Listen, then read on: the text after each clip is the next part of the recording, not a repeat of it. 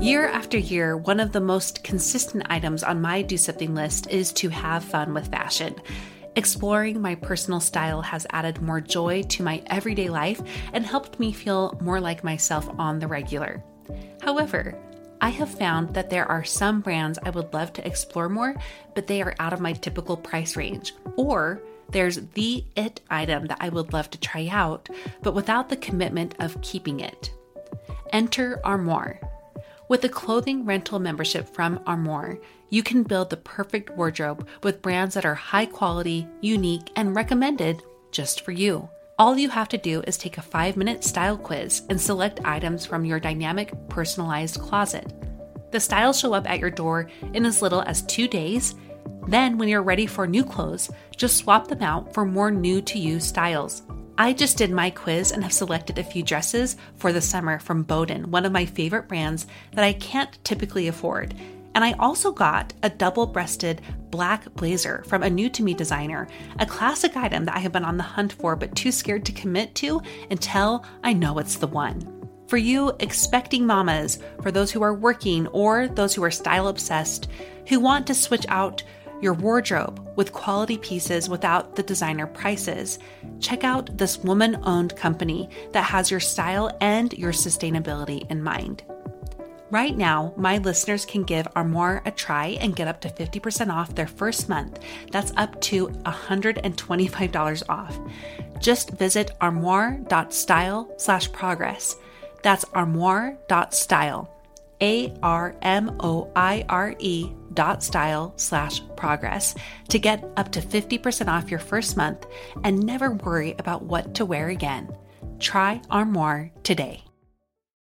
Mom deserves the best, and there's no better place to shop for Mother's Day than Whole Foods Market. They're your destination for unbeatable savings, from premium gifts to show-stopping flowers and irresistible desserts. Start by saving 33% with Prime on all body care and candles. Then get a 15-stem bunch of tulips for just $9.99 each with Prime. Round out Mom's menu with festive rosé, irresistible berry chantilly cake, and more special treats. Come celebrate Mother's Day at Whole Foods Market.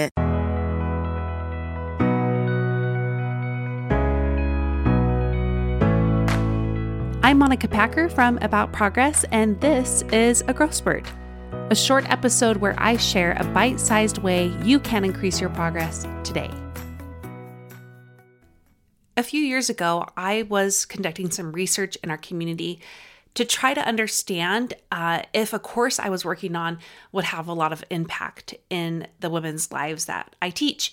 And I sent out a little survey and I asked, what is one of the biggest things that would change in your life if you had a stronger identity, meaning knowing who you were?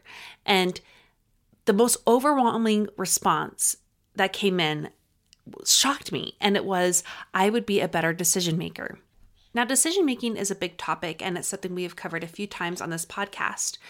But one of the things I think we overlook in our pursuit of trying to make good and better choices with decision-making is our ownership that we even have the right to make choices at all. You've likely heard me say this before on the show, but despair, I have found, is a feeling we get when we think we do not have a choice. I felt that kind of despair when my kids were really young. I felt that despair when I couldn't seem to get better with my eating disorder. I felt that despair when I couldn't get answers for a child who was really, really struggling. And yet, even within those circumstances and countless others, I can say that one of the biggest internal shifts I've made the most recent years that has changed so much for me is both believing that I have the power to choose and owning that power as well. Now, we can't necessarily choose whatever we want. In many circumstances, we don't even get to choose what choices we have in front of us. But even then, we all still have the power to choose. I have been talking about progress principles on growth spurts the last few months. So far, we have covered the discomfort zone, courage, compassion, curiosity, and choice. Our ability to choose is one of those extremely important principles. I want to share a quick story about how I first learned why this matters so much, just really owning my own ability to choose and the shift it made for me and how it can for you too, even if you don't necessarily have the options you would love to choose in front of you. About 7 years ago, when I started this blog turned podcast about progress, it's when I was really struggling in motherhood.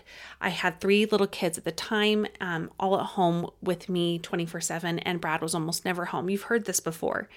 Now, a big part of why that was such a time I struggled so much is because I felt stuck in the beautiful life I always wanted. Like, this is what I always wanted, and why does it feel so terrible? And that is why I had like another layer of shame and guilt, because this is what I always wanted. So why couldn't I just choose to just get up and have the toxic positivity of just get up, choose, this is your life, make it your day, choose happiness kind of thing. And I was talking to a therapist I was so lucky to be working with during that time. And we were talking about the kids and trying to manage all their different schedules and their needs, and how under-equipped I felt and how overwhelmed I felt. And essentially, in so many words, I said, I do not have a choice. Like, I have to do this. I have to take care of all this, and I have to do it all by myself. And she said, actually, Monica, you do have a choice. I said, well, what do you mean? She's like, you technically can choose to leave. You could choose to leave your family, to make a new life, to not have children as part of your life anymore. And yeah, that was like a really dramatic and even seemingly awful thing to say to me. Her telling me you still actually do have a choice really stopped me in my tracks, because one, it helped me see, like, I guess technically I do. And two, it helped me see I still want to choose this life, these hard circumstances, these children. I still want this. So in a really weird way, it wasn't that she gave me the power to make choices like I can just choose to suddenly have money and get someone to help me clean my house, or that I could now have money to pay for food to come in or a house cleaner, or that I could choose to have Brad be home more just all of a sudden. I didn't have those choices in front of me. I couldn't choose those things. But what I could choose were the choices I already made. I could choose the person I wanted to be to these kids. I could choose to rise up to the occasion in ways that aligned up better with my own values and who I really was and who I wanted to be. And in making those choices and owning my power to choose, I was able to show up so much differently to the same circumstances I could not choose to change. That is the power of choice. So owning this power can happen in a few ways. Maybe it's being able to open your mind up to see that there actually are other choices that you're not even allowing yourself to see. Going back to that scenario I shared, I could see I actually did have the power to choose to ask for help with my friends in my neighborhood, to trade off babysitting, to take care of each other's kids so we could have a break.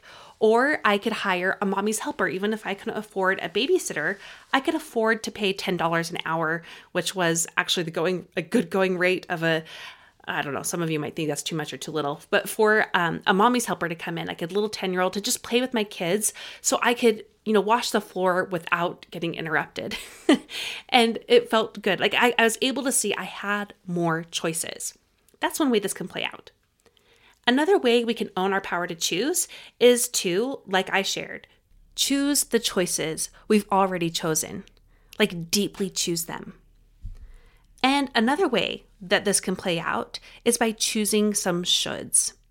This comes into play a lot with habits. Like a lot of women say, well, I want to work on exercising. And we talk about what that looks like. And it's clear there's a lot of shoulds there.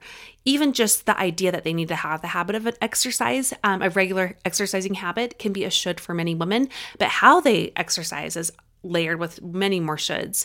And when we're talking about it, it's different when they do the habit because they think they should, and from when they actually choose the should. Like, I want to choose this should of exercising for these reasons, and helps it become more of like an actual choice for them, something that they've really truly aligned up with. Like, this is my choice and not a should anymore. Those are three really big areas I think we can try to harness this power to choose for ourselves. Now, I want to again acknowledge that you may be in a depression that you did not choose. You may have a tough choice to make on where to move or what job to take or not to take. You may feel really stuck in a season that you technically wanted, but it's not measuring up to your expectations, and you're trying to sort through that. And if you are in any of those kind of scenarios, I want you to think about how can you still own your agency, your ability to choose, and with that, take back so much power in your life. Because just like what I've taught about decision-making on this podcast, it's less about what we choose technically. It's more about how we choose to live in alignment with our deeper identity as those choices play out. So it's less about what we're ultimately choosing. It's more about how we are choosing to be ourselves, our highest, better, and best selves. That is what I want you to think about. A progress principle to live by. Choice that you do have the power to choose. Before I sign off from this growth spurt, I want to spotlight a progressor from our community. It's Becky. She sent me a lovely voice message, and she's a friend, but she shared about the episode on regret I released recently and how it helped her make sense of how her DSL has helped her resolve some regrets she had. She talked about how she wishes in the past that she had not quit singing in the capacity that she wanted to. She wanted to do it professionally, but recently she was able to, thanks to her Do Something list, join an adult band and is now a vocalist in this band. So I just wanted to say, way to go, Becky. That makes me so happy to hear. And it also gives me a push to work on my Do Something list, and I hope you as well. Thank you so much for listening. Now go and do something with what you learned today.